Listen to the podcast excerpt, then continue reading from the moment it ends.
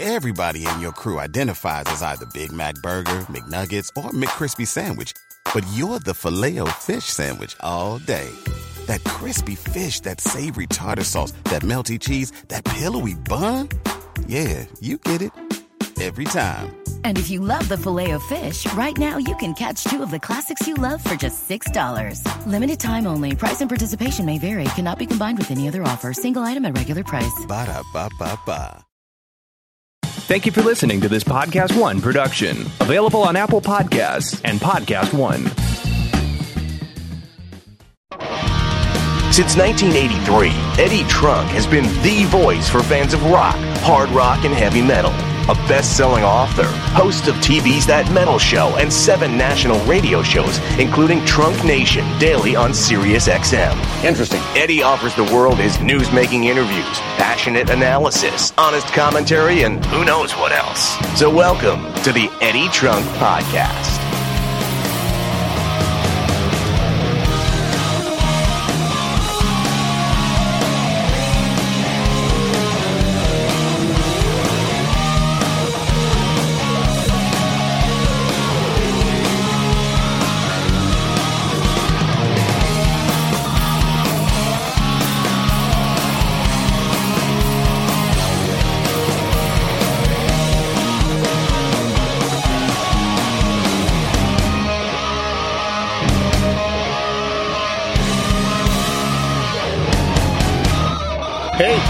Trunk, welcome to another episode of the Eddie Trunk Podcast, which is new every Thursday via podcast1.com and, of course, Apple Podcasts. Thank you for listening, subscribing, checking out the podcast each and every week. It is greatly appreciated.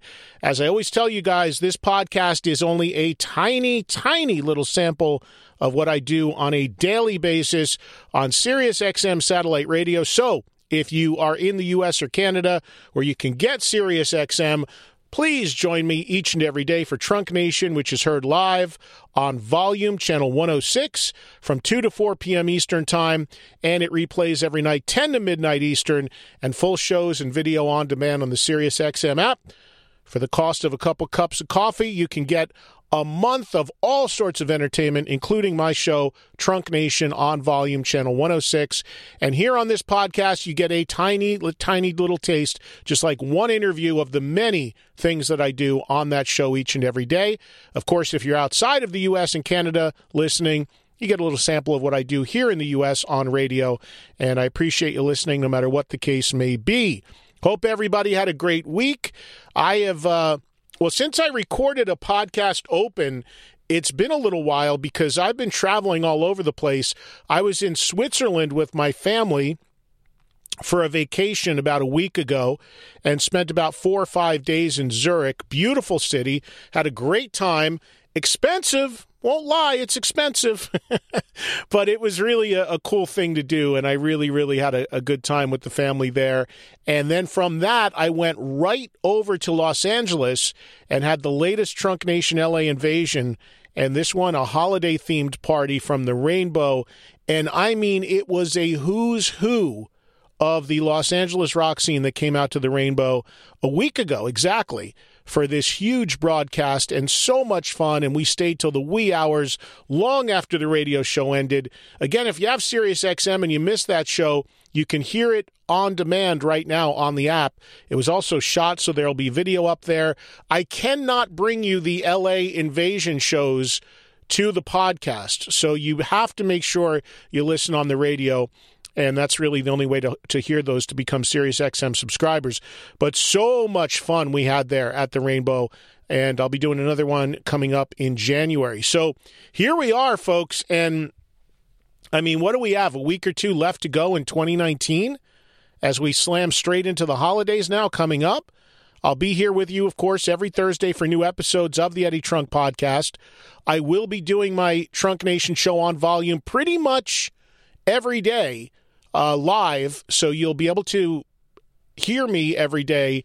Uh, if you are in the U.S. and Canada and listen on 106, won't be really taking all that much time off through the holidays and right into the new year.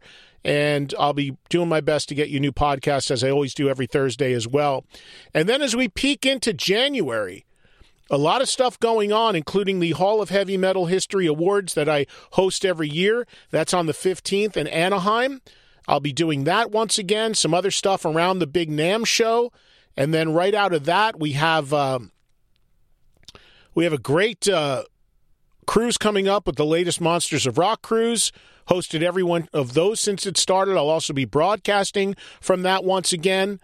And sooner than all of that, tomorrow, if you're listening to this on post day, the 20th of December, will be the annual That Metal Show Christmas party, which is a lot of fun.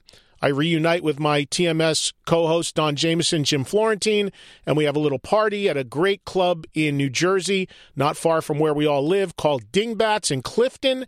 And it's something we started doing, God, nine, ten years ago. And people have so much fun at this thing. And all we do is show up and hang out and have some drinks with everybody. And the promoter puts on some cover or tribute acts. It's just a fun, fun time give away a bunch of stuff. So if you're in New Jersey, we'll see you tomorrow night for the annual That Metal Show reunion Christmas party. And I am asked still about that metal show almost every day. I appreciate that. Who knows what 2020 holds? You know, brand new decade, you never know what's around the corner. Keep up with everything I have going on on Twitter Instagram at Eddie Trunk, Twitter, where I'm most active. You got EddieTrunk.com, the official online home. And of course, there is a fan page on Facebook that I post on from time to time, but that's about it for my involvement on Facebook. But by all means, uh, be sure to follow on Twitter for up to the second news info and updates, and Instagram as well, simply at my name, at Eddie Trunk. There's going to be other stuff coming up on the West Coast in January that I can't announce yet. There's just a lot going on as we close out what's been a tremendous year for me of 2019 and teeing up to be another great 2020. And I thank you all for your tremendous support, and I wish each and every one of you a very, very happy holiday season wherever you are in this world. Let me remind you right now about Pluto TV because Pluto TV is the leading free streaming television service. You can watch over 100 TV channels and thousands of movies on demand, all completely free. Pluto TV never asks for a credit card. How rare is that? And you don't even need to sign up to watch for free. Pluto TV is the easy and completely legal way to watch your favorite TV shows and hit movies completely free. What are you waiting for? Never pay for TV again by downloading Pluto TV. You can download Pluto TV for free on all your favorite devices today, including your phone, Roku, Amazon Fire TV, Apple TV, smart TVs, PlayStation, and anywhere else you stream. So, the interview I have for you this week is with the lead singer from a band I have a tremendous amount of respect for, and I'm extremely excited for the future for, and that is Luke Spiller, who is the lead singer of the band The Struts. If you've listened to me for any period of time, you know that for me, and I'm very encouraged about this wave of rock that is coming and happening. And I really hope some of it really breaks through. But to me, my two favorite bands of this wave, without a doubt, are the Struts and Rival Sons. Neither band is new. Both have been around for a while. The Struts have two full lengths out. Rival Sons have like six full lengths out. But they're still not exactly household names, although they've built great fan followings and are good for like, you know, 1,000, 2,000 people as a headliner anywhere in the world. So that's a pretty great accomplishment right there, but neither of them have become massive household names yet. But of all the bands that I've seen and heard out there, those are the two that I have the most love for personally, and they're very different bands. You know, Rival Sons much more of an organic sort of guitar-based drums band, where the Struts have a lot of pop elements, a lot of early British glam elements, and a but both bands tremendous live. So Luke I was doing this, uh, you know, LA Invasion show last Thursday, and I hang from time to time with the guys in the struts when I'm in LA, when they happen to be in LA, because they don't live there, although, as you're about to hear, Luke is about to move there. And it just turned out that I just missed them to be a part of the LA invasion because they were leaving LA the day the last LA invasion took place.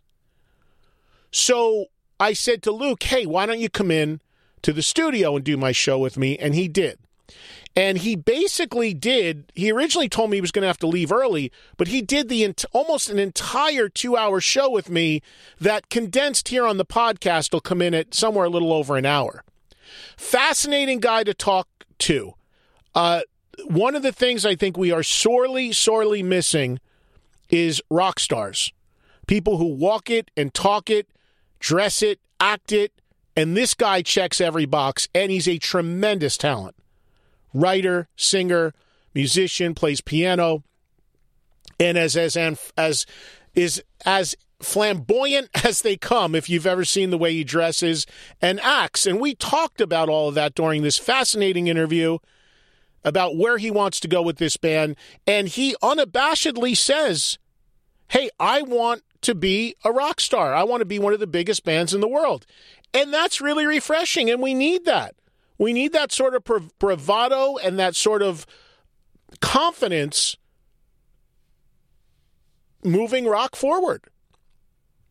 So, this was a really fascinating conversation that I think you're going to enjoy.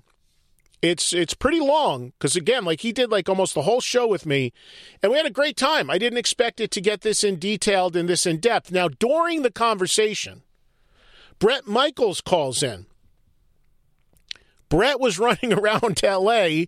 and he called in and wanted to be uh, wanted to plug a few things. And you will hear during the conversation Bret join us, who is also a Struts fan, for like five six minutes. So a little bit of Bret Michaels, a lot of Luke Spiller of the Struts, and that's the interview on this week's Eddie Trunk podcast. I enjoyed the hell out of this, and I really love this band, and I've heard some of the new things they're working on. And if you like what they've done before, there's no reason why you wouldn't like what they have coming uh, sometime in the next year. And they still have some live shows coming up too towards the end of the year, so keep an eye on their website. There's some stuff, a couple in Philly, couple places, so get a chance to see them. By all means, be sure to do so. So that's what we have for you this week on the podcast. And get ready because Luke and a cameo from Bret Michaels is right after this. The Eddie Trunk Podcast.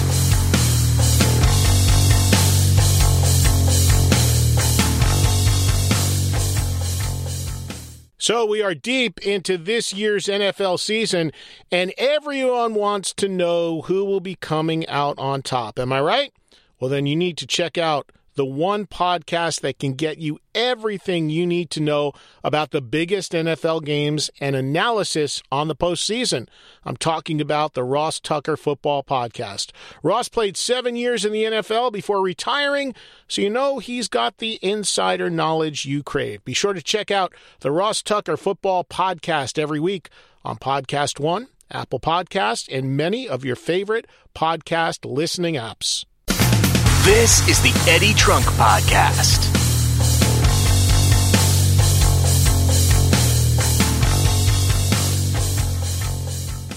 Welcome back to the Eddie Trunk Podcast. Thank you for tuning in. Great interview for you this week.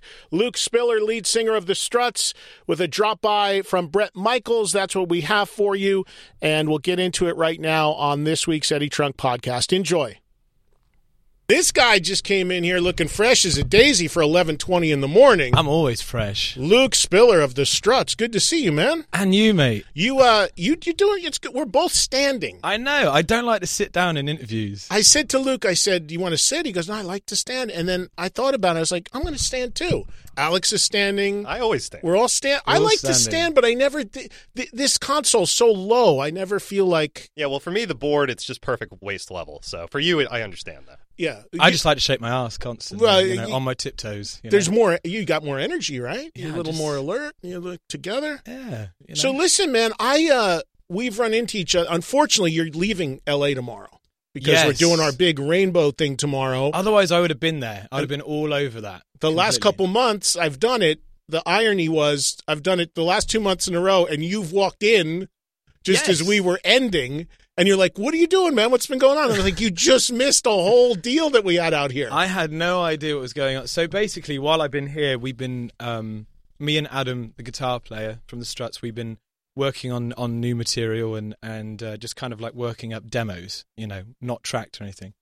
And uh, yeah, I spent the whole day in my apartment just writing lyrics, and I was like, I just need to get out for a drink. And and and the the bow, as I call it, Yeah, just everybody does the bow. The, bow Yeah. is kind of become my my new local. So it was quite funny. I just said, I'll come down for a cheeky couple of quiet drinks, and then it turned into a night. yeah, it did. turned into a night. It was a good time. So you you um you really don't like you still live in England. ah, yeah, I I was, but I'm actually moving here. You I, I knew that was going to happen. Yeah, I felt that the happening. inevitable is happening. It was. It was. speak. how I felt you being pulled into this city because the last few times I've asked you about that, I, I or all the guys in the band actually said because I see you here all the time. I said, "Do you live here?" Like, no, we actually live on the road, and we live. We actually still live in England, but you're making the move. I'm making the move. I'm, I'm the Are you the first guy. first of the four? I am, I am, and and you know, I, I guess we'll see what kind of happens. But it, honestly, mate, like the last three weeks have really opened up my eyes to what can be achieved when sort of someone has a bit of downtime. And let's be real, it's like everything happens here, and I, I should have done it quite a while ago. But I'm, I'm also a big believer that things happen at the right time, at the right reason. And I agree. Recently, things have just been really falling into place, and I've just, you know, the universe is speaking to me, and I'm just, you know, try, listening to it and acting upon it. So I am. I'm making the move, probably late January. So Did you find a place? I, I did I Rent did. or buy? I'm just renting. I'm just renting. I'm- Smart. you know, just to just to just to see like how it goes and whatnot. But now, what are the what's the cost of living like in Los Angeles in the U.S. versus in the U.K.? It depends where you live. I guess it's like it would be similar to to London. I mean, it's it's ridiculous. London, London's insane. Well, I was just I was just telling you I was just in Zurich, and Mhm. that's insane. yeah, That's it's really expensive too. But you you're in in England. Do you live in London? no, I, I you know this is quite funny, but I I literally, I mean let's let's let's kind of like just put it in perspective. We're doing about a hundred and thirty to fifty shows guaranteed, like in a year. Right. you know, every year. And the little time off that we do have, it could just be like a week or maybe two weeks. And in that time, I just go and visit my parents. So I, I just stay there. Why not? Yeah, I just sure. stay there. They have the they're all Which the way is down where in England? It's it's in What's- a little seaside town called Dawlish, which is in the southwest, and it's it's very fish and chip kind of culture down there. And, and there's like a I have my local pub, which I, I I take it takes me like ten minutes to walk to, and but I've really enjoyed that and having that downtime. But I've also noticed every time I get off the road creatively, that's when things start to happen for me. It's like when life As far as writing, yeah, exactly. It's like when life starts to slow down, I start to get reflective and then I start writing a lot more. So it just kind of makes sense for me to have that reflective time here and and have sort of like I've I've made a lot of great musical friends over the last sort of 3 or 4 years since we've been sort of dipping in and out here and and um and quite recently including these last 3 weeks we've been working on a lot of you know new stuff you know not even and and stuff as well that's not quite even struts related just sort of getting together and working just for the sake of it and having fun well, you you sent me.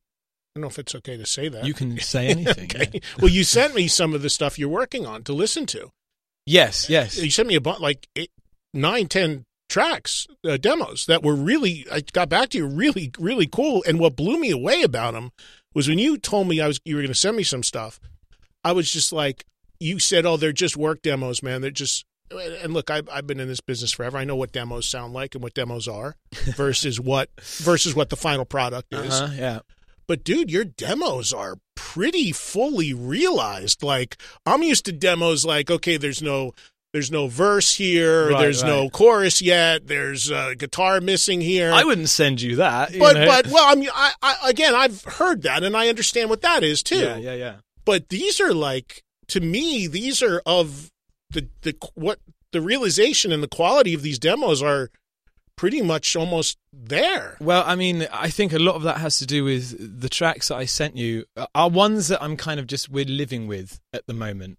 Um, what they will become is is a completely different question. But we actually recorded a majority of the stuff I sent you at 606, um, with sort of uh, at the Foo Fighters studio. Oh, 606 is Dave's studio? Yes, Okay. yes. So we, we we did like six songs in three days, and we just sort of like cut them live and went bang. So they're kind. When I mean like demos, they're just kind of rough and ready. They're not, you know. Right. And and, and, and I'm not quite sure like what to do with some of them. I know two of them are really really great.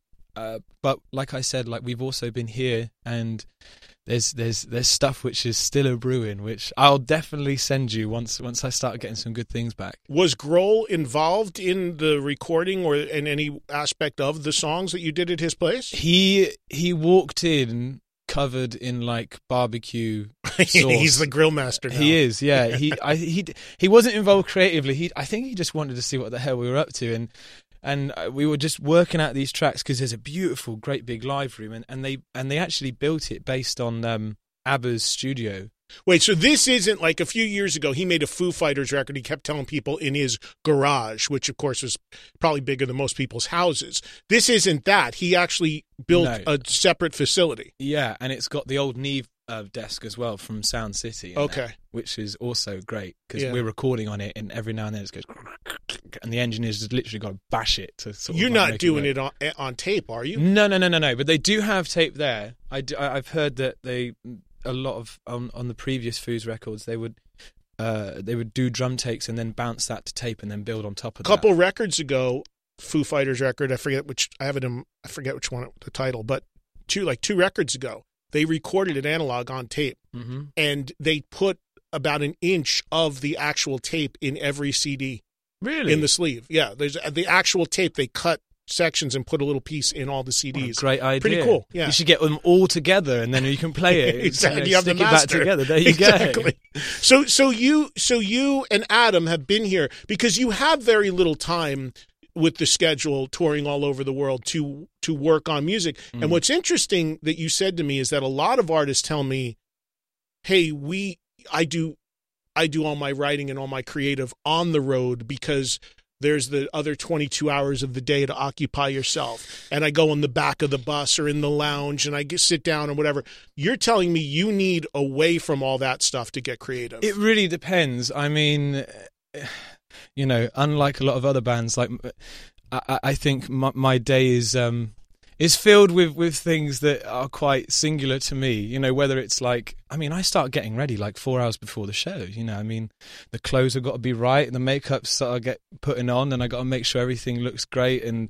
I start like running around like 45 minutes before the show, and then before that, we'll probably have press or we'll go in and visit radio stations and stuff like that, meet and greets, sound checks.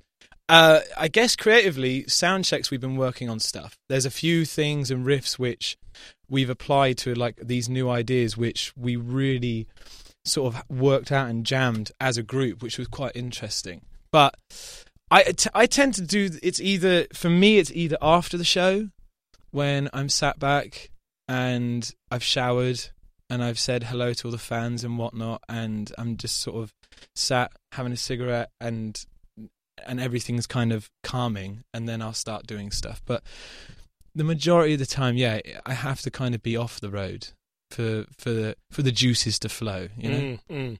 and that process is you and adam basically getting together is that where is that where it starts It Or- really depends. It's it's it, you know what? It's really been changing. It's like for the for a big majority of the time, it was me and Adam um, getting together and exchanging ideas, and then we would go in to a studio wherever we were in the world with a producer or engineer, and then we would start sort of feeding back from them as well, and and sort of building things up from the ground. Nothing too premeditated, but this year we've we've been sort of working on like some of those tracks I sent to you. Uh, it would start with me and ads, and then we we got together like as a group, and, and kind of I know this sounds silly, but we're not the kind of group who who has who has ever had the time or the luxury to really get into a room and do sort of pre-production where we're actually jamming and working the songs out like as a group. It, we always tend to lay down the song and then the tracking gets done after that. So that's kind of changed, but I guess more recently, in like in these sort of in the month that we've been here, like lyrically and and in in terms of like subject matter, I, I've always sort of like I've always been very cautious, not cautious, but I haven't been inspired to write about myself or like anything that I'm particularly going through. I, I've always wanted to, you know, be be someone who can supply like escapism and i've always enjoyed building characters up in my head and Mhm. and sort of like having alter egos and and all this kind of stuff and like like prima donna like me and and roll up and all these kind of other tracks but I don't know. For the first time, I, I've actually been sitting, sitting down and, and writing things which I'm actually going through, and, and things that are like from the heart. Personal. Yeah, like getting personal. personal. I mean, I mean, but it's it's lo- it's nice and it's upbeat and it's personal. And there's been a lot of personal sort of like changes that have happened to me in the last sort of like seven or eight months, which you know I, I felt for the first time that I can actually really express it. But you in- find that difficult to do to expose that side of you? I did, I did. I'm but- assuming you're talking about family relationships, uh, personal relationships, whatever. Yeah, I think it's, it's more more to do with like relationships and, and and stuff like that. Whether it's you know meeting someone new or you know sort of like getting over things that have happened in the past and whatnot. But I mean, on the whole, it's quite good. I, I think the collection of tracks that we we've been working on recently are really joyous and upbeat and are about love and and uh, and positivity. So it's it's been great. Uh, let me ask you this. This ties in all this, and there's there's so much I want to talk to you about. But uh, uh, how how are you? Okay, you're two albums in. Two albums deep, baby. Two yeah. albums in. You've done a ton of touring. You built this thing. Mm. I mean, the the Struts went from, you know, um, I remember, God, you guys played a little club in Jersey and Hoboken. You know, starting God, out. were you there? No, I wanted to go because I, I was a fan of the band then as well, but That I didn't. that was- I had I friends that, that. were there. There was two hundred and something people there. Yeah. that was crazy. First time I saw you was a few years ago at the uh, when Craig Gass called me to come to see you in uh, New Orleans. You Yes. played House of Blues while Voodoo was going on because Yes, I yes, was yes, at. Voodoo with Foo Fighters. I remember, and that then was- that I was came it. To see you guys at House of Blues. That was the first time I saw you guys play live. But my point is, it's building. There's radio, there's TV commercials, the Dodge commercial, dancing in the streets, and Mm. you're becoming a known person now in terms of you know the face of the band let's be honest and and and everything that's gone how are you dealing with that because i'm i i love that this is happening for you but you know that music history is filled with stories of people that handle that all very well. And as fame comes in and here you are getting ready to move to LA like all the trappings That's that why come I'm with that. like why- what like are you worried? Like you know we want to make sure Luke doesn't go off the rails. Like are you good at keeping yourself balanced when you need to or are you worried are you are you standing here now telling me you are worried that you could be a train wreck in 6 months I mean, what a beautiful train wreck it would be. Um, no, I mean, look, I love it. I love it. That's it's it's. see look- here here's what I'm to get I'm going to get further on this with you Okay. we need people like you in rock music. So I'm not being critical at all. Right. I'm I'm being the opposite. I think we need people like Luke Spiller.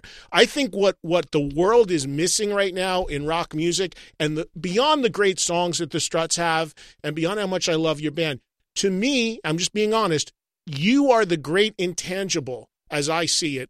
And I don't mean to put extra pressure on you, but among the rock landscape, like I'm very encouraged about where things are going with rock. I think we have a million great bands, Mm. but we have very few personalities, people that walk it and talk it. Mhm. And that can be a dangerous thing because people can look at you and say, oh, he's full of himself. He's an arrogant dick. Look at how he acts, whatever. So it's a fine line between that and, no, this guy knows, you know, he's got a little bravado and we need some fucking rock stars I love today. it. That's so right, I think you're you're walking that line brilliantly, and I think you're exactly what we need right now.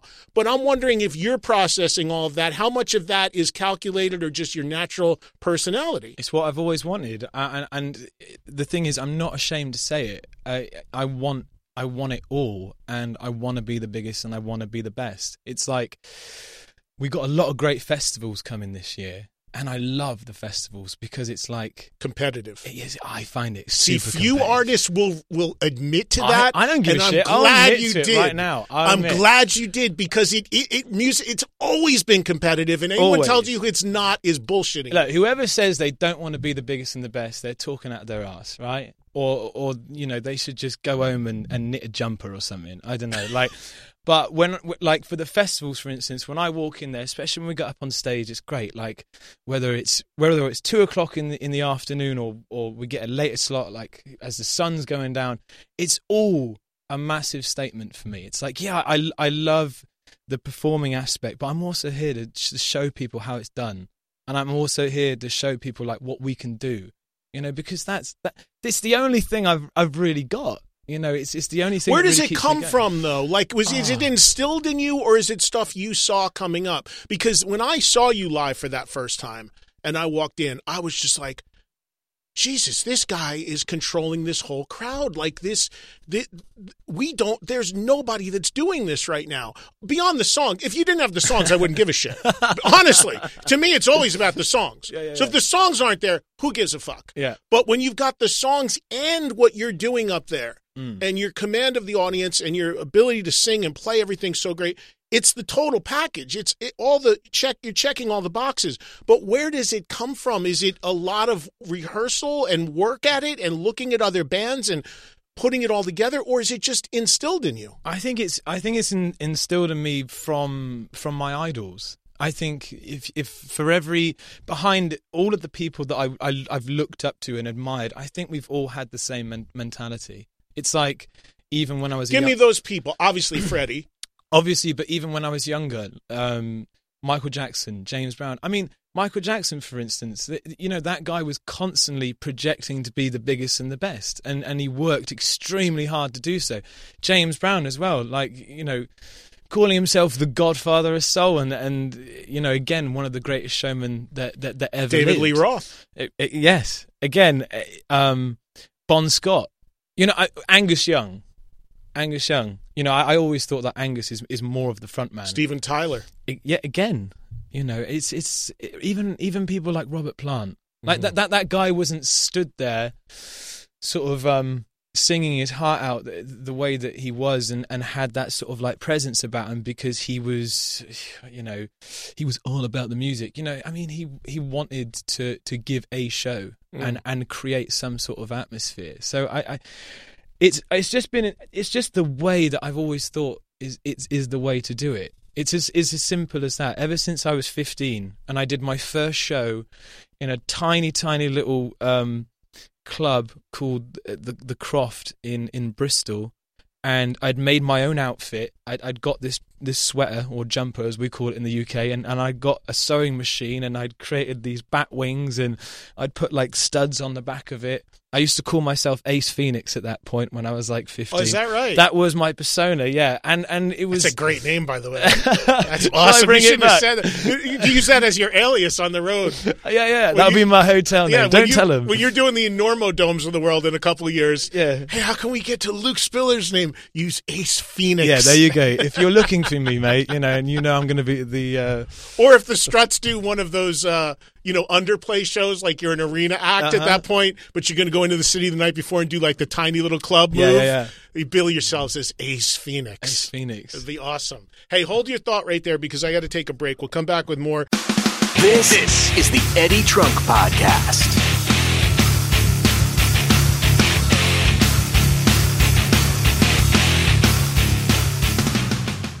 Let's get back to more of my conversation with Luke Spiller of the Struts and a cameo from Bret Michaels on this week's Eddie Trunk podcast. Luke Spiller's in the studio with me, and uh, Bret Michaels will be joining me live coming up at 3.15 Eastern, 12.15 Pacific. But continuing with Luke, all right, so let's get to the the idea. Give me some idea, or the Struts fans, if you will, of musically where you want to go with this yet uncompleted third record. musically where I want to go. Because to Um, me, the thing about, you know, we talked about some of your influences as a performer and all that, but the Struts walk a lot of lines musically too. Yeah.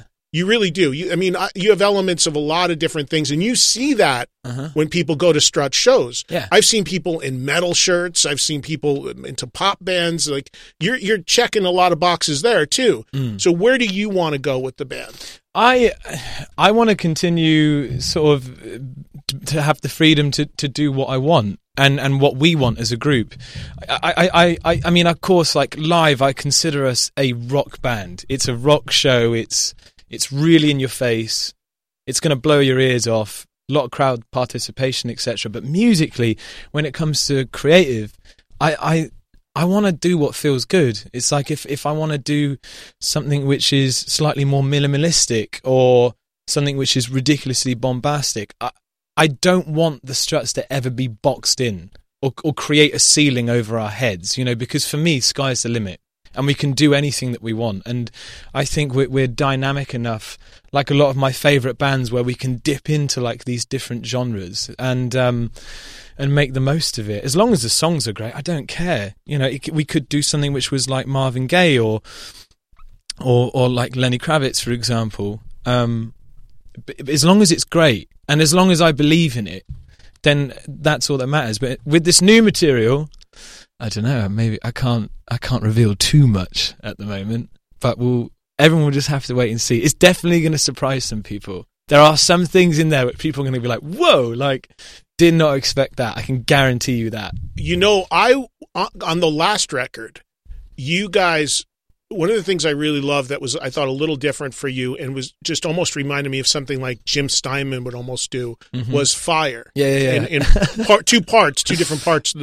But that to me was so so kind of grand and epic Uh-huh. while still being what is it two four minute songs if you Mm-hmm. put them together. So that that was a kind of a cool sort of thing. And Yeah. then um you know then there's like funky stuff and then there's more straight up rock stuff. So that is always going to sort of be the mix of what you want to do. Definitely. I, I don't think we'll. I mean, God knows what will happen in the future. But for instance, like right now, um, me and Adam have been sort of concentrating on on stuff which is simple and hooky, and really trying to ask ourselves, like, okay, how do we take this glam thing and and and put it into 2020 and make it something which is unique, which does sort of like look at the past, but yet sort of accelerates itself in, into a new year and creates something exciting. Because the, the the big arrangement stuff, you know, it kind of really comes natural. Like I'm I'm a huge, huge Jim Steinman fan. Like Oh, you oh you are. I So I was am. on mark with that. Oh, absolutely, Oh, okay. absolutely. He is my hero. He's probably one of my biggest musical. Mostly from Bat Out of Hell, or I, I mean, I'm I'm a big fan of um, Bad for Good, the the solo album that he that he put Right. out when him and Meatloaf fell out, which was meant to be the follow up to Bad Right, Out of Hell, right. which I I think is an incredible album, and his voice is completely terrible on it, but I love it. I love it. I love it to death, and. I mean, I've been working on a musical for like seven years, like a rock musical, which is very Jim Steinman. And have you ever met him? no, I've never met him. I think I'd fall to pieces. I think I would evaporate if I ever met him. You know that he was supposed to produce Def Leppard Hysteria, I know. and they started and they boarded the whole thing. Yeah, yeah. I'm so glad. Was it Mutt Lange? Who, who- Mutt, Mutt ended up coming back Yeah, and yeah, doing yeah. it. Yeah, Thank God, Yeah, you know. yeah. But I would have been. But it would have. There's still like for amongst Leppard fans that sort of like What if? what would have been, you know. And if you talk to Joe, he's like, it ain't nothing you would want to hear. No, no, no, no, no, yeah, yeah. He also did, and I'm wearing this guy's shirt. I love Billy Squier. Yeah, he he's- did. He did a Billy Squier album too I did, yeah. And uh, one Signs of my of Life. one of my uh, favorite, like uh, you you know, everything's like all the Spotify stuff and everything, and, and the other streaming sites. Like it, you know, it's telling you what what songs you've been listening to, like the Oh. I just saw that everybody on social media is pumping out Yeah. their page or whatever. I mean, it is quite interesting. Yeah, I don't do I don't do Spotify, so I don't know, but I've seen that like everywhere in the last week. Everybody's like, "Here's my report for Yeah. the year." I literally, so I was looking at mine, and I and I listened to Air Supply, which um, Is that was that your number one? No, it was like number two, Making Love Out of Nothing at All, which is written by Jim Steinman.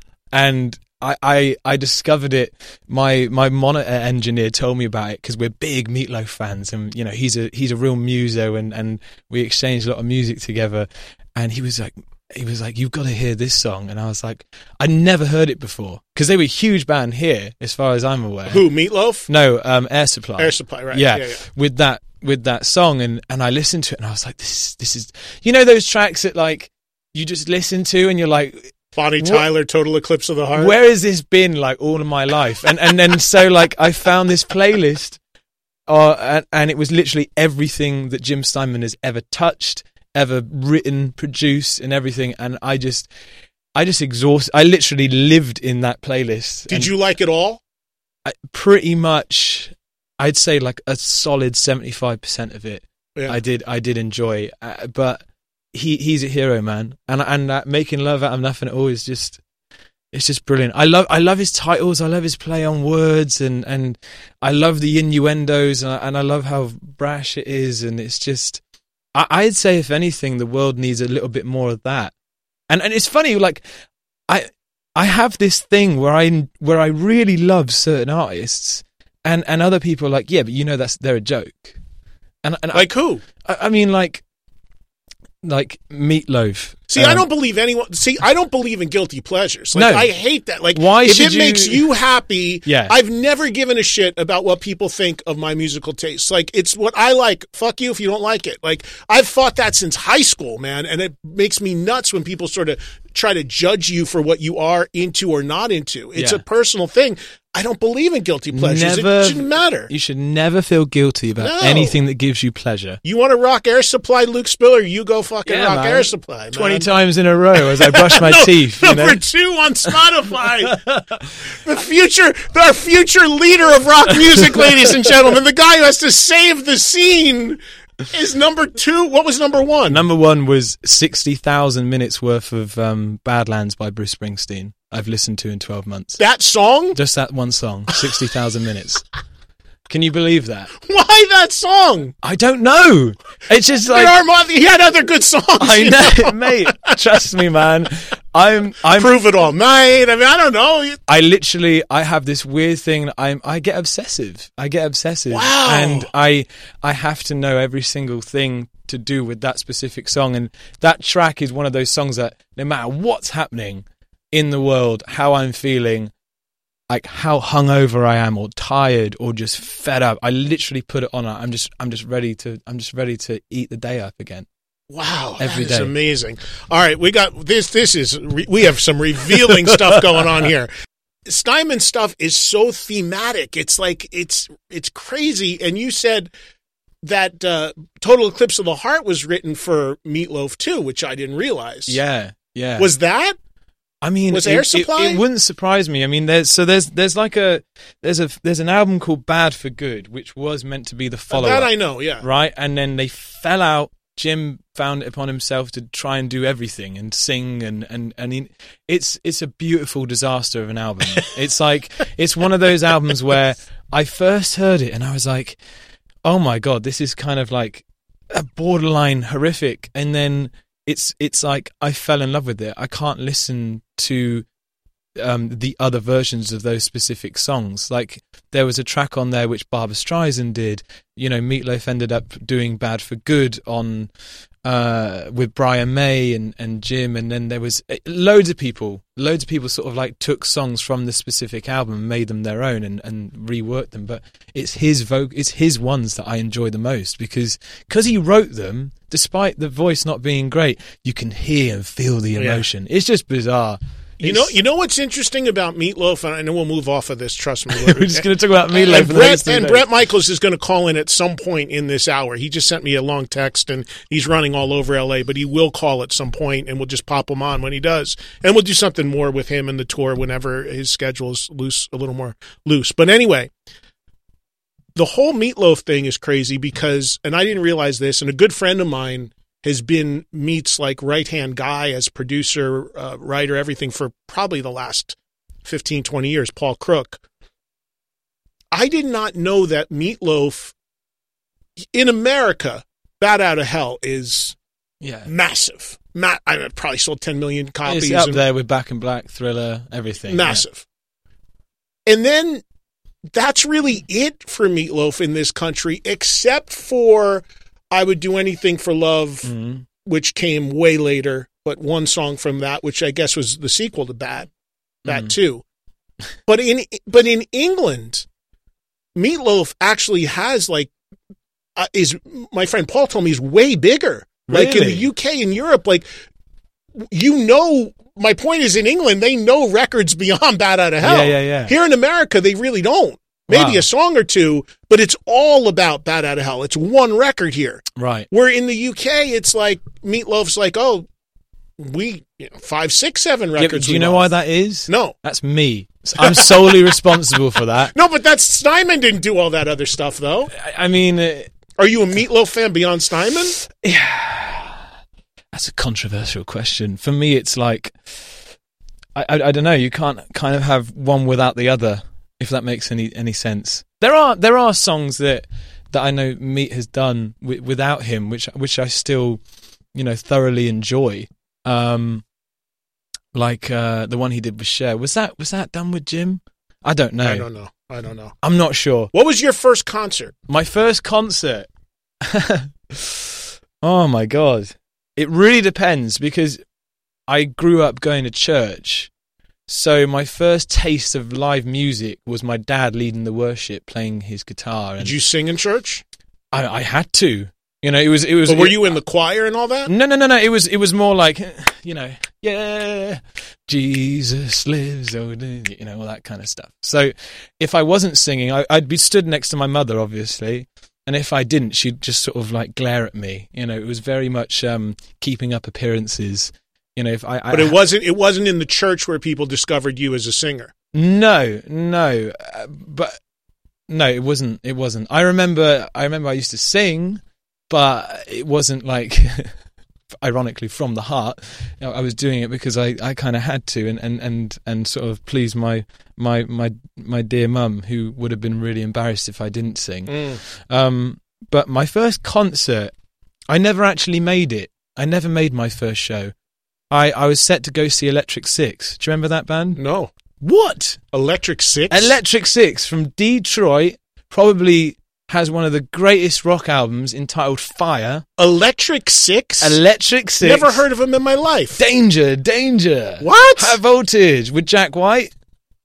Oh, I don't. I don't. It's a Jack White band. Jack White sang a duet with them on their debut album, and they had a song called Gay Bar. They were huge in in they they, they just broke out of nowhere in like How long? What? When did the record come out? 2002 or three. It is phenomenal. I got to search it out. I'd never. I've never heard of it. Really? Uh, that was going to be your first show. That was going to be my first show, and I was I was 16, and we had this amazing idea of it was like it was November or in or January in the UK, so it was freezing cold, and I was wearing a, a, a glitter cape of course. with with my chest out, and that was it. Because As all, he would. all of their songs are are about you know sort of like nuclear wars on the dance floor, and you know you know all this kind of stuff, right? So I was just kind of like going along with the theme, and we pre-gamed, as you call it over here. Yeah.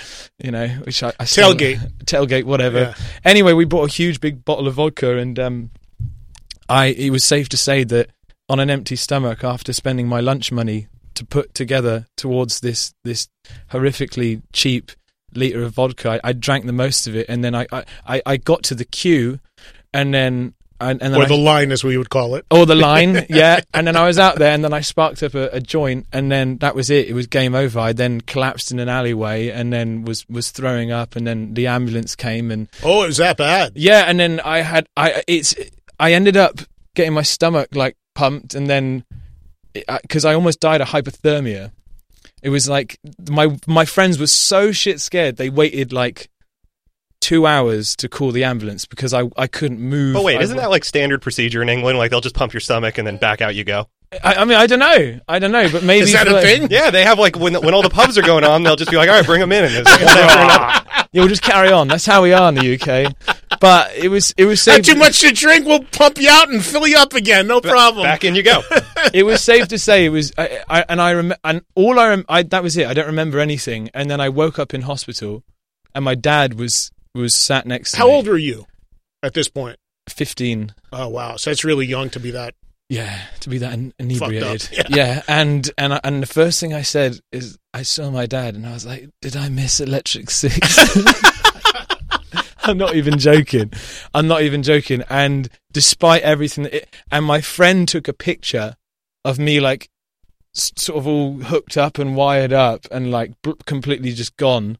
And it said it said Luke Spiller, ethanol poisoning plus plus plus plus or something like that. You weren't Ace Phoenix yet. No, but but my friend was like my friend who was the drummer in my old band. The ambulance came and and and they were like, "What's his name? What's his name?" And it was like, "His name's Luke, but Luke, but in this state, he probably will respond to, to Ace Phoenix. You have to call him Ace." So she was like, "Ace, Ace, I need you to get get up." And apparently, I got up and I grabbed her boob accidentally. it was it was a yeah, she was a she was a female um, sort of like ambulance worker, and then yeah, they they threw me into the ambulance, and I was so cold that um, they couldn't find any veins, so they ripped all of my clothes off, which wasn't a lot. It was just this huge disco cape, and they took down my trousers or pants, as you say around here, and then and then yeah, they just sort of like um, blew this like they took this funnel and blew hot air everywhere, and then jabbed like these needles into me to kind of like get me to to wake up and whatnot. But it was it was a, it was good night out, but that would have been my first show. it would have been. It would what have was been- the first show you were conscious for, Luke? Uh, that was in that was the year I, that was you weren't getting revived before it started. I know. Um, I did get to see them actually at one point, and and Electric Six the the following year, and I joined them on stage and was doing press ups, and then I and then we I met them and we were all throwing the the singer Dick Valentine in the air. But my first proper show after that would have been to see the Darkness when they headlined Reading and Leeds Festival. I think it was 2003, so it would have been the year after that. Hmm. Wh- Why do you think the darkness hasn't been bigger in America? Are they big in England? I had Justin on, and and Rufus was in as well on this mm-hmm. show, and I talked to him a little bit about this. That I think that in America, there's almost a feeling that they're a bit of a novelty band, Right?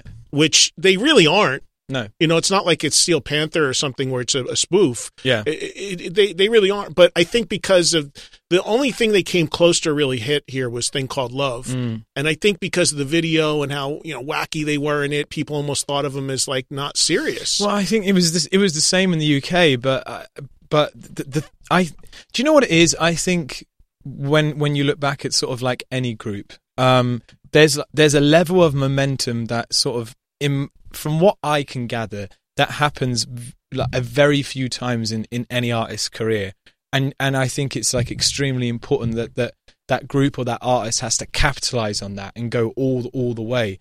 Um, I I can't, I don't exactly know a huge amount of detail to, to comment on why you know that band in particular isn't bigger, which they should be uh, over here. because they have their fans, but it's just they can't seem to get over that hump here. I think it was. I think maybe it's this, but it's the same with Oasis as well. Like you know they they were gods. In, they were in- stadium act in England, in right? in the UK, and then they came over here working the debut album. Definitely, uh, um, uh, yeah, definitely, maybe. And Yeah. then it's like America. You need a completely different work ethic. It's like, and it's and it becomes a shock to a lot of groups in the UK. And to be honest, I can see why it either if you don't break America, it might break your band.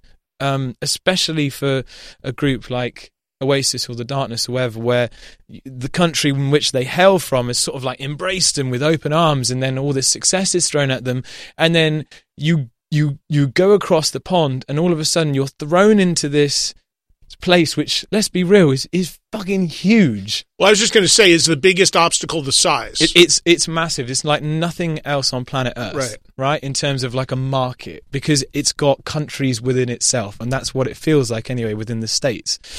So, you know, you're sort of like, by the time I think bands get there, they're either exhausted, uninspired, disenchanted, or you know, and and that that is that's tough to go from having so much praise to pretty much having to turn a new one and start again is a big challenge for a lot of bands. And I, I do feel extremely lucky that we we've been quite the opposite. It's like I was going to say that. You, Yeah. we've talked about this before, but you, but America embraced the Struts long before England did. Now Yep. it's come around for you in England in a big way. yeah, I- saw you guys play that show in uh, in Pennsylvania. I saw you do in, in Allentown or Bethlehem, Pennsylvania. I don't when it was. It was for the last record, and you even said on stage that you you were just, hey, this is our home. You know, you guys got us first, and you know, you you were you're pretty, you know, at the expense of that YouTube video getting back into England. You were Yeah. pretty.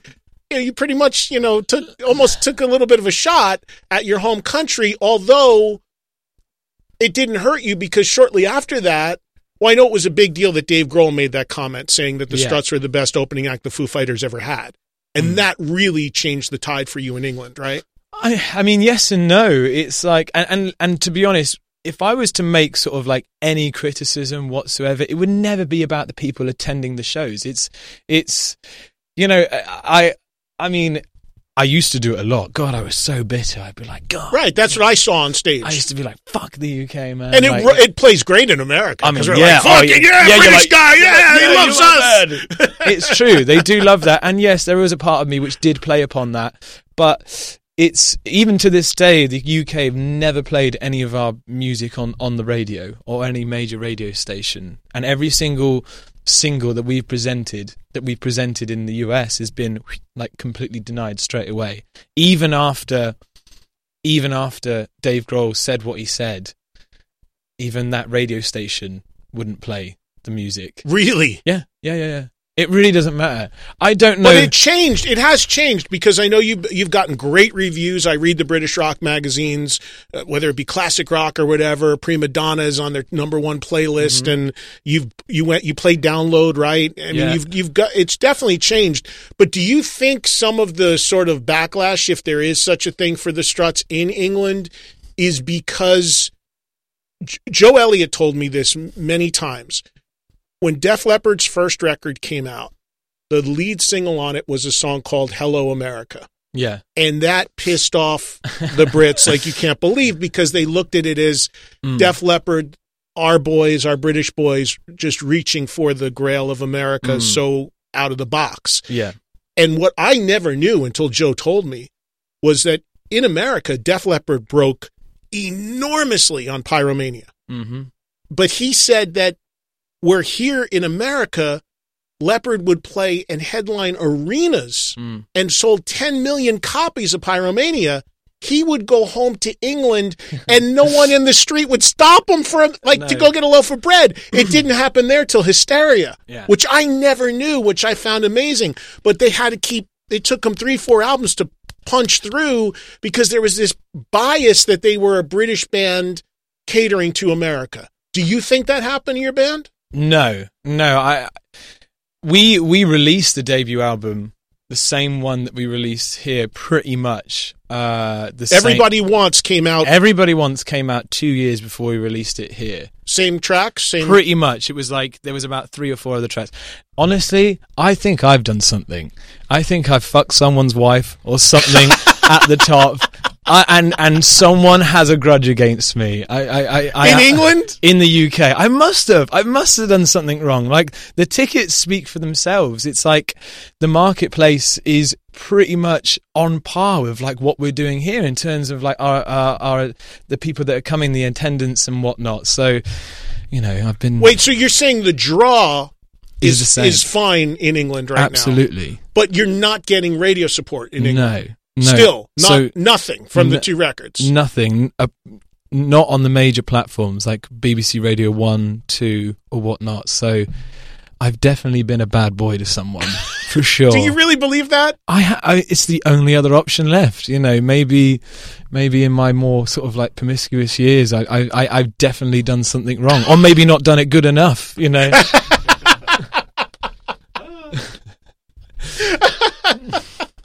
This is awesome. we got to get to the bottom of. Maybe Ace Phoenix did this, and we don't Maybe know. Blame did. it on Ace Phoenix. maybe it was the ambulance worker who I who I in, indirectly accidentally sexually harassed that night. Maybe she's now the head Hey, of the BBC. The. Yeah, it was a Me Too moment at 15. that's it. It's coming out. You know. what do you draw in England when the Struts play? I mean, like we're we're doing like, God, like anywhere between fifteen hundred to two thousand, and you when we when we do we, we played it we played the UK twice this year. We decided to do everything twice just because we could. So in sort of like the A markets, like London, Manchester, and um, God, Leeds was fantastic. It's all averaging between fifteen hundred to two thousand five hundred a night. What and what? What's your probably at the same average draw here in America for you as a headline, right? Yeah, I mean we've, I mean it's it's America's always one step ahead. Like we did Pier 17, which was fantastic. And then the next day you played in Pennsylvania. I remember you said, "I'm glad you didn't come to that show because it was a, a parking lot of a casino or something." It was, mate. Yeah. I mean, it, that's that's the beauty of it all. Um, but it's, I mean, Pier 17 was great. I got to ride a Harley Davidson out on stage, and, and that was sold out. That was like, You went of- all Rob Halford on that one. I know, man. Like literally, that was the the weirdest thing that ever happened. Like two months before, this guy said, "Hey, man, like Harley, you're interested." Uh, in sort of getting in touch with you and would you would you ever consider working with Harley Davidson? And I was like, yeah, man, like cool. And it was like, okay, so what do you want to do? And I was like, I was like, I want to ride a fucking Harley on the stage. Do you ride? Did you ride before this? No, absolutely not. Right. So this tiny, this tiny little idea that I had, spur of the moment, when I was when I was drinking coffee, waking bacon, and talking to this guy, suddenly became okay. Let's do that. It can't be that hard. Turned into okay. Harley are now going to supply you with like training on your days off when you're on tour with a with an ex police biker cop, right? Who was lovely. Shout out to Casey if you're if you're hearing, and he he basically trained me for sort of like a, a month or so, and then we we went out on the road, and then it turns out, right, three days before the bloody show, I found out that I actually technically couldn't put the bike in ignition and actually start it up, right? right, because He's in a sequin gown I'm not and eyeliner and giant heels, trying to start a Harley on stage. I'm not even joking, man. So I'm like, I'm like, you fucking kidding me? Like, I've done all of this training, which was fantastic, but I was like, now I can't even start the fucking bike. So what we had was we had pipe and drape for about 11 feet worth of pipe and drape where the audience couldn't see me. I had to fucking put the bike in ignition, uh, uh, sort of like, no, in neutral. And then two stunt coordinators came. Right, right, and then they fucking pushed me out onto the stage, and then I had to, I had to make it to the drum riser, and that was a good like twenty feet, you know. And if you've ever ridden a bike, I don't. I, it's like if you're not using the clutch and you're on the bike and, and you you haven't got an acceleration, as soon as you start slowing down, you're fucked. Like you're you're tipping, Yeah, or you, you know you've got to come to a stop and it's heavy. And it's heavy and it was a fairly decent sized bike. So I was like, right, this is like almost in front of almost 4,000 people sold out. We got helicopters, right, above the audience filming this entrance and it's going to be, It's a lot of pressure. mate, pressure's not even the word, man. pressure's not even the word. What was the song you were coming out to on the Harley? Prima donna. Oh, all right. Prima donna like me. So it went, and then we had Lee's, and we cut this is the most hilarious thing, because I couldn't rev the engine, we had a fake motorbike like engine coming through the PA. So it was like, I think Priest does that too. So I don't. yeah, yeah. And I, I have heard you you can't because um yeah the uh, you know the health and safety and whatnot. Right. But yeah, they pushed me, and then I I, I thank God I, I I parked it, I put the kickstand up properly, and it stayed there. But and that barely makes any sense because isn't Pier 17 a rooftop? It's not like you got to worry about fumes and shit. So, uh, do you know what? I I was told that was the way that it was going to happen, and you're right. You're right. It's not like an arena, you Right. know, it's, there's not a roof on it. Right. You got exhaust there. Yeah. But yeah, so I'm sure you looked glorious doing it. Oh, it's all over I'm YouTube. sure- you know, I got to look at it. I'm sure you looked. It looked seamless, but now we know the story behind it. there you go. All right, Luke Spiller's here. We're hanging out. We're we're gonna, you know, Luke thought I ended at three I, uh, Pacific. I end at one Pacific, four Eastern. So we got forty minutes left to go. We're waiting on Bret. All right, Bret Michaels is going to call in in 12, 13 minutes. He's a fan of yours as well, Luke. So Is he? Yes. So uh, you'll get to. Do you ever ever met him? I never have. No, we shared a tour. We we, shared a driver actually, A bus driver. a dr- bus driver who who because I, I believe Bret rides a lot of motorcycles, and so did my um. he knows how to start him. Yeah, I know. I know how to start a bike. All right, Well, let's just get that straight. You know, What was what was the best Struts tour so far? The, Foo Fighters. Um, it's so different because you've got with the Foo Fighters uh, tour. It was, I mean, yeah, it was great to watch them every night. It was fantastic to sort of like form genuine relationships. Like, you came out and did Under Pressure with them That- pretty much every night. yeah, which was, you know, if I if I was to get hit by a bus after this interview, then you know I could say I I, I had a great great time and I had some great experiences, and that being definitely one of the top that I've I've had to date. Um, but you can't beat your own audience. You can't. When you you mean do your own headline shows? Yeah, like I I playing in front of the Foos was t- was was great, but you know, you've God, it's like you come out. I came out on stage every night like a bullet from a gun, and it was it was relentless. There was no time to relax, even sip a water. Sometimes it's just like bang, bang, bang, bang, bang, because I gotta get everyone as soon as I can, and as soon as I get out there, engaged with me. Otherwise, and if and if you fall off it for just for me, what seems like just even fifteen seconds then we're going to lose them. I mean, I'm just like that anyway. Like I turn around and I shout at the other guys in the band, like if if I feel like the the gap is longer than 15, 20 seconds in between, you know, song A to B or whatever. You know, it's like I like to keep things moving. I like it to be relentless. You know, I just realized something. You toured, you opened shows for Motley Crue Yes. on what was their farewell tour, right? I know, man. and then I saw that post the other day, well, even yesterday, I was like, oh, okay. It's, it's all right. you But, know. but so so Motley is yeah. I was going to ask you what are your thoughts on that because you were part of the whole not that you were part of it, but you were the support act for some Mm-hmm. of that tour.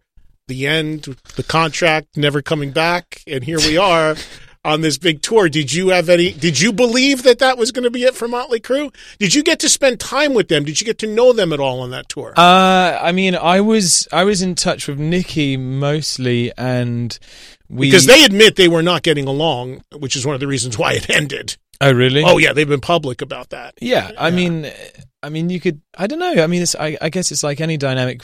It's it, each member sort of has its own camp, if that if that makes any sense. E- Right. Even the even the Struts to an extent has that. Um, but I didn't. I, I didn't really get to meet everybody. It was mainly Tommy and and Nikki. Like I actually, we actually spent New Year's Eve with with Tommy, and that he threw. Oh like- man, and you lived to tell about that, huh? yeah, yeah. I didn't get my stomach pumped then. No, and and um, is- uh, he did like this after show thing at the uh, at the Staples Center where they were playing. I believe it was Staples Center. Yeah, it was the last show. Yeah, and that was fun. They had like a. Uh, So you played that show? I did, yeah. So so the Struts were the support act on the very last Yes. at that time Motley show, the New Year's Eve show. At the Staples. last four shows, we did one in Vegas and three in LA. How did you guys go down with their crowd? I thought it went down great. Yeah, Yeah, it went down. With, I, I I remember it being good. I mean, God, it was a while now. I think that was our, three years. Was it? So, I thought it was four years ago, wasn't it? thir- 16? well, it was in sixteen into seventeen, right? It's four years. He's pointing out. Yeah. Sixteen into seventeen or fifteen into sixteen. Hold on, let me Google it. Was the last Motley show until the next? either way, it feels like it feels like a million years ago. I mean, I remember, I remember, um, I I do remember us going down really well. I do remember that. Did you Because, ever have a date w- where you opened for an act and you didn't go down well, and you had and the crowd was flipping the bird, or you had to really work, or December 31st, 2015. fifteen? there we go. So it's into sixteen. So it's three. It's it's three, uh, three almost four years. Yeah. Wow. There we go. Time flies. Did you ever have a brutal show where people No. were killing you? No, I've never had a bad bad show. I've never had a show where I haven't been able to win the audience over, even if it was twenty people at sort of like these these festivals that we've done in sort of like the amphitheaters and stuff like that. I've always thought, right, you know what?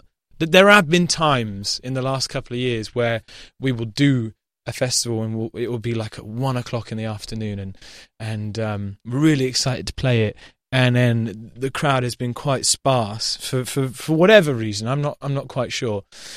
Um, but I'll still go out there and, and, and play exactly the same with exactly the same tenacity and energy as if, if it was sort of like four thousand of our own fans. It's just kind of like the way we do it. I I I did create I did get mischievous once when we first came over in that year, 2015. I was drinking a lot when we were on tour, and I, and I used to I used to get extremely loose before I got on stage in in, in those days. And I remember we Loose were- in terms of drinking. yeah, yeah, yeah. Just you know, it was. I, I, I liked to to get a, a great buzz on before I before I got on, and that was that was the way it was ever since I was sort of like sixteen. It was always like that. Well, you just said that in a past tense. Do you not do that anymore? Not not so much. No, no. Like now, for the majority, I'll sort of like be sober on stage now because you know I'm I'm even better. You know when I when I'm sober. But you're cognizant of that too. That's part of growing up that you realize that you've got people out there that paid for the show and you don't want to be a mess and you've got to you've got to the, a lot of it's on you, man. You're the front man. You're the Mhm. singer. You've got to you've got to be on it. Yeah, and I'm proud to say that we haven't cancelled a show in five years. Yeah. You know, eh, despite the schedule, but that is because sacrifices are made and whatnot. But what happened this time when you had one too many? Oh, well, we were playing the show, and I, oh God, where was it? I, I think it was in Detroit. Anyway, they're nuts around there, right? They're real big rock fans, and I was sort of like in between a song, sipping my drink, and this, and everyone's just like rowdy as hell, and this girl's like on the front, she's like, "Woo! What are you drinking, Luke?" And I'm like, "Why don't you find out?" And I poured it all over her, thinking it would be funny, but she didn't Like on her head? all, all- just all over. I emptied Yeah. it out on her. Just like I was like, you know, it's a fan. Like I, I go up to fans sometimes. I kiss them and then I slap them on the face and then walk off, and everyone's just like, you know. It, it, it was funny. I used to spray my audience like with champagne at the end, and so that didn't seem, uh, un, you know, sort of like strange to me. I was like, if if someone, if my, if someone who I love did that to me, I, I, would have been like, that's so cool, you know. I'm at a rock show. It's sweaty. Everyone's covered in You see that all the sweat. time. yeah. Anyway, this girl f- did not appreciate it. She flipped out. She was like, I think she was a bit of a poser. I don't think she was a real fan. She'd made her way to the front. And was it a club gig? It was a club gig, yeah. So they were right on top of you. and she just kicked off. Like she was like, "You motherfucker!" And then she was like, She come on stage. she was trying to get on the stage, and then, and then and then like the security came off. Her boyfriend, ironically, was laughing his ass off, thinking it was the most hilarious thing he'd ever seen. She gets dragged off out through the audience. She's reaching into her handbag. She's like throwing like tampons at me, and and like. And then she threw, which you know could have done a bit of damage, could have taken my gnashes out. Was uh, Your what? My gnashes, my teeth Oh, okay. right? She threw nail polish, and I remember seeing it coming towards. I literally dodged it as I was singing. She was like screaming, So anything she could get her hands on, anything, she's throwing at you. anything. She was just grabbing shit, and then she goes up to the um the merch table on the way out. You know, and she were you wa- guys out there doing a? I wasn't. No, we were still on stage. Oh, oh. we were like midway through our set. So she goes up to our merch table and she just like she grabs all of the stuff like tries to flip the table like on the way out. Like all of our t-shirts like all over the floor and Oh. everything. So yeah, Wow. note to self. You thought you thought you were gonna be like, oh, Luke, spill it, throw your drink all over me. I want every drop. That's what drinking. you're dodging nail polish. That's what drinking does. It, it it sort of definitely sort of blurs your sort of like vision between you know probably your judgment. You know for sure. One more question before we talk to Bret, which is coming up. Biggest crowd you've played to so far? The biggest crowd you have played to with the Struts. Where was it? Uh what like opened act? For Whatever. someone? Yeah, the, like when you you walked out on stage and the most amount of people you ever saw was out there. I think it was uh sem- eighty thousand. Eighty thousand. Eighty thousand. Was that with Foo Fighters? That was with the Rolling Stones Oh, I forgot you opened for the Stones. Yeah, and then where in- was that? in Stade de France in Paris, Paris, and then actually slightly more recent to that would have been um, in Quebec. Uh, in Canada, opening up for the Who, that was like 75, Jesus. 80,000. Look at the list of bands you've opened for: the Who, Oh, just the of them, you Stones, know? the Foo Fighters, Motley. That is insane. Did now, real quick, did you meet the Stones? Yeah, yeah. yeah you we, we- met Mick and Keith. we we we we've opened up some three times so we we had a couple of uh sort of like small but you know lovely conversations that I'll I'll definitely cherish forever which was great we were sort of like set to meet them and bless him like um Charlie Watt was the first guy to come in he was like 3 minutes early than everyone else because they you know they wanted to say a quick hello and Yeah. and whatnot. And um, so we ended up sort of like chewing Charlie Watt's ears off just about everything. And bless him, he was he was lovely. Then Ronnie came in and and whatnot. And yeah, it, it's it's it's yeah. What, what, what, when Mick and, Mick and Keith did come in, Oh yeah, man. Mix. I like your jacket.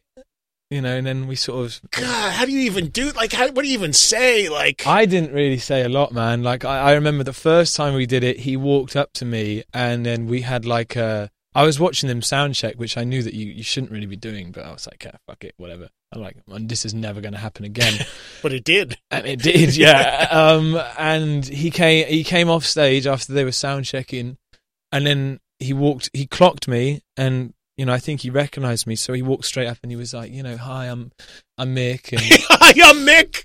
I'm like, hi. I had no idea you were Mick Jagger. hi. I'm like, yeah, what's up? And then um, I was like, yeah, man. So like, yeah, thanks for having, thanks for having us and and everything. He's like, oh no, it's fine, you know. And um, I was like, so you know, how's it all been going? He was like. He was like, you, I like the sound, the sound's going to be great tonight, you know, and and the show that we were playing previously, like, oh, the sound wasn't very good, and you know, it's like in these giant, huge stadiums, it's like, you know, it's hard to get like consistent sound every night, and I'm just sort of like looking at him, like nodding, like, yeah, man, like, yeah, I totally know what the fuck you're going on about right now, yeah, I, you know, God, we've got a connection right there, you know what I mean? what the fuck? Luke Spiller has dates with the Struts. I did not realize this, man. I live in New Jersey. You're playing in Philly. You're like two hours away. Yeah, man. I may have to come see you. come down. 28th and 29th. The 28th is sold out. The Fillmore Uh-huh. in Philadelphia. Seems kind of random, like just dropping into Philly out of nowhere. What's going on? Hey, man. Eh, eh. New Year's Eve in Nashville, Tennessee. Jack Daniels Music City. So there's your New Year's show. Yeah. So you yeah, got three three shows there towards just at the end. yeah, Little Christmas money or post Christmas money. yeah. I'm so I'm, I'm going back tomorrow, and then I fly back out on Boxing Day to come to come here, which would be 27th, Yeah. twenty sixth. That means nothing. Uh, to- we don't know it? what Boxing Oh Day means, God, but sorry. I just know when you're coming. Okay. Okay. and then you've got uh, other dates coming up: San Diego and Anaheim and yes, our, Tempe our in March. tour, our tour de California, Yeah. which which is going to be fantastic. And to be honest, I've I've been waiting for that kind of tour. You know, it's like five shows, all in beautiful weather, and you know, I don't like touring when it gets cold. And these are all headline dates. No more dates with the Stones. You're not you're not hanging with Mick anytime again soon. No, I've, I I I had to say to him, man. I was like, I can't, you know, I've, got to start, you know. Mick, you know, you and your 80,000 people, you just had us open for the Stones. We're kind of over it now, man. We got to move on. Not over it, but I, I need to start getting my own eighty thousand people. You know, exactly. That's the right attitude. All right. Here's a guy that's played to some people in his life, that's for sure. He's about to do it in stadiums with his band Poison, who are also joined by Joan Jett and the Blackhearts and Motley Crue and Def Leppard. It killed me a week ago that I couldn't be here for the press conference as I was on vacation, but they announced it officially a week ago. And now joining me, my old friend, Mr. Bret Michaels, one of the hardest working men in the business. Bret, Eddie, Eddie, my brother, how are you doing? I hope you're. I'm wonderful. awesome. Say hello to Luke from the Struts. Absolutely, Luke. You guys rock. You're awesome, and uh, and continue unbelievable, great songs and and music. It's incredible, thank you so much, mate. It's very kind of you to say. and I mean that sincerely. Bret rocks. Bret's Bret's post show bus parties are legend, Luke. One of these days, if you're around, you would be because you know Bret. You, you I'm sure you weren't able to listen earlier, but Luke was just talking about what an eclectic mix of music he loves, and some of the things he was running down was basically your soundtrack in your bus after a Poison or Bret Michaels show. Absolutely, and that's what makes it great. Still being with them and, and us, still being Uh, he was just about to give you a compliment. I His know. phone dropped. I know. I was looking forward Right. to that. It was so in there. I was like, my god. I, Wait, we, we lost you. You back? Are you with me? Yeah, your phone's going in and out, bud. I am so sorry. I am so sorry. We got you now. Go ahead. Hold on, and now now I'm over at Modern Family, and I got Eric Stone Street pulling up from Modern. Tell him, hold on, Eric Sale the trunk. He's the best rock dude ever. Hey Eddie. Sorry Hey, Eric, how are you, man? Chase Bret down and yelled screaming at him over the over the on the set on the lot here in, in LA. Um, What do you guys have? A, you have a role for him in the show, or what's going on? He is. It's an amazing. They are amazing. I'm down here on the lot with Modern Family, just talking, and uh, I wanted to tell you again. Uh, I want to thank you for all the good years. I know we're going to see each other and talk about the humanitarian award and talk a bit. I know the shows on the CW uh, on Friday, and we're down at the arena at the Seminole, and then we're uh, we're on the stadium tour. You and me got lots to talk about. Uh, we got a lot to cover, man. We really do. And congratulations on that award, Bret. Very well deserved. I can't thank you. And Eddie, you're a big part of it. I told you that. All we've done with the Life Rocks, we get to rock, we get to party, legendary parties, and we leave something awesome. Every single city I do with my Life Rocks, we leave a donation behind for some great people and great charitable causes. Yeah, it's awesome, man. So you've been knocking around LA since the press conference last Wednesday? No, no, I've been gone. We were out on the road. We were on tour, and then I just I'm back here, and then tomorrow night I fly down to Florida, and we're there for the 13th, 14th, 15th for the uh, the arena concert, and then the boat show. So the Unbroken tour continues for the solo thing, and then of course of you know the big news going out with Motley and Leppard and Joan, and you know I, I heard some of the press conference, Bret, even though I wasn't uh, you know able to be here for it. And the one thing that came off, man, which was really cool, is you you really genuinely are excited to be out with these band bands and excited to be on this tour. I mean, Poison, you guys have been kind of like on an every other year thing, uh, so and it really came through in, in your enthusiasm for this. I know you're pumped for it. I am, and let me say this: not not only that, but you know, I kept putting that karma out there to get it done. I just kept doing it over and over again, and it finally came through. And everyone, no egos, everyone's ready to party and put on a good show. And and like I said, we're going to make it amazing. It's going to be an incredible tour. Everyone's fired up, all nothing but hits all night long. And you know, Joan Jett's incredible, and then of course with Motley and the Leppard guys, it's amazing. You know, I was thinking two quick things because I know we're short on time.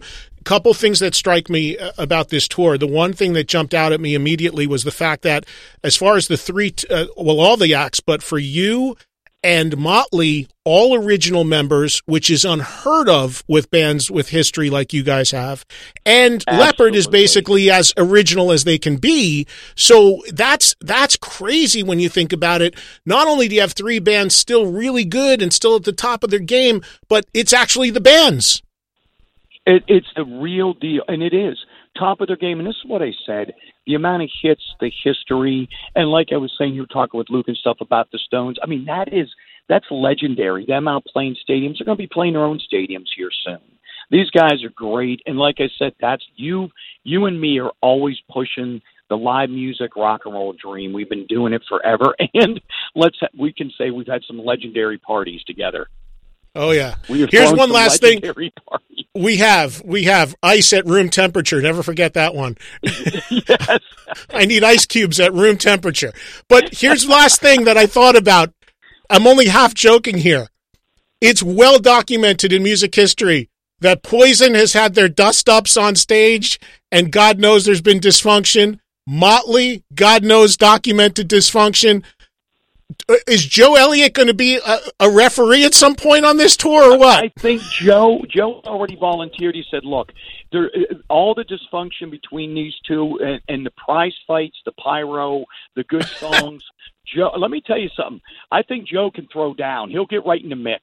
I know what's in he's, the mix. He's going to be dodging chairs and bass guitars and God knows what flying around halfway Flame through that throwers. tour. Flamethrowers. Nikki's going to come out and burn somebody. you just, know, just you know what's going to happen. I I'm still trying to recover from uh, my hangover from when I went overseas to play. You're the last face I saw before I went overseas at an Irish man. That would I believe. Thank God I wasn't the last face you ever saw. Period, man. That would be a bad thing. Hey, but I got to run, man. It's great to hear. We got to do way more. I know you're busy. We when my door's wide open, we got to do a whole show whenever you're ready you have my number. Get pass it on to Luke and the Struts. Tell them congrats. If you can hear me, congrats. He's keep here. Yeah. And rocking. Oh, great. Okay, good. Keep keep rocking. Pass my number along. Tell them to give me a call, and uh, and hopefully we'll see each other on the road. I will see you soon, and uh, have again CW uh, I got the Humanitarian of the Year award there, and if they get a chance to check it out, I went true live music on TV, which is scary. So check it That's out awesome. Friday on the CW. That's awesome. Congrats right. on that, and much respect for you keeping it live like that. That's the way to do it. Thank you, buddy. Thank you. Love you, my friend. Hey, both you. You too, man. Amazing. Merry Christmas. Happy holidays. Same uh, to you, Bret. Take care, man. Uh, cheers. Bye bye. There he goes. A few minutes there with Bret Michaels. I know we got so much more to cover. Mm-hmm. We will. He's running around LA and working it like he's always doing it. The solo tour, the show on the CW, tickets on sale for the big stadium tour. I think the general on sale is Friday this Friday, I believe. So Bret's always got a lot going on. We got to do a, a, rainbow show with him sometime soon as well. All right, we got to wrap this thing up, man. But this was a blast, Luke. I can't thank you enough, man. Come sit in with me anytime. This was too much fun. Cheers, man. Cheers. And uh, go to the struts.com to find out about all the upcoming tour dates and everything the guys have going on. All the dates are there. The next one is in Philly sold out on the 28th 29th tickets remain. Two nights at the fillmore and the rest of the shows are listed there as well and they'll just keep coming and keep coming and you'll see you'll see them be added up there and can't wait for the next record man. Well that's going to do it for this week's eddie trunk podcast. Thank you guys for listening so much wherever, whenever, however you do it. Of course, it's always free. New episodes every Thursday.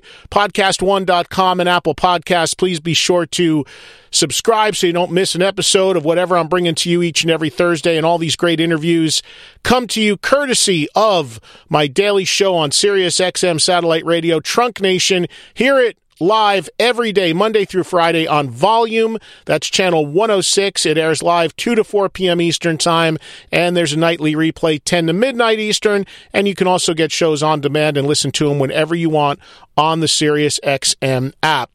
If you're in the New York, New Jersey area, you can see me, Don, and Jim. The That Metal Show reunion party is tomorrow night, the 20th of December at Dingbatz in Clifton and then a bunch of stuff coming up as we head into the new year in January. I'll get it all up there for you on eddietrunk.com and, of course, let you know about it on Twitter as well as uh, we get ready to close out a year and get into a new year. Happy holidays, everybody. Whatever you're celebrating, have fun.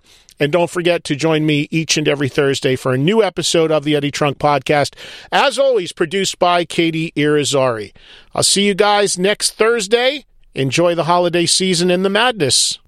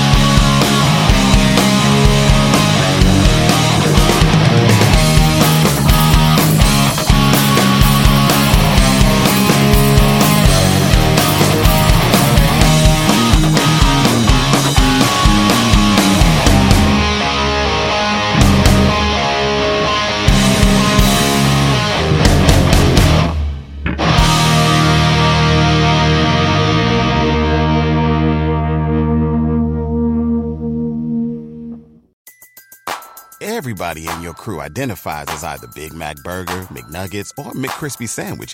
But you're the filet fish Sandwich all day. That crispy fish, that savory tartar sauce, that melty cheese, that pillowy bun. Yeah, you get it. Every time. And if you love the filet of fish, right now you can catch two of the classics you love for just $6. Limited time only. Price and participation may vary. Cannot be combined with any other offer. Single item at regular price. Ba da ba ba ba.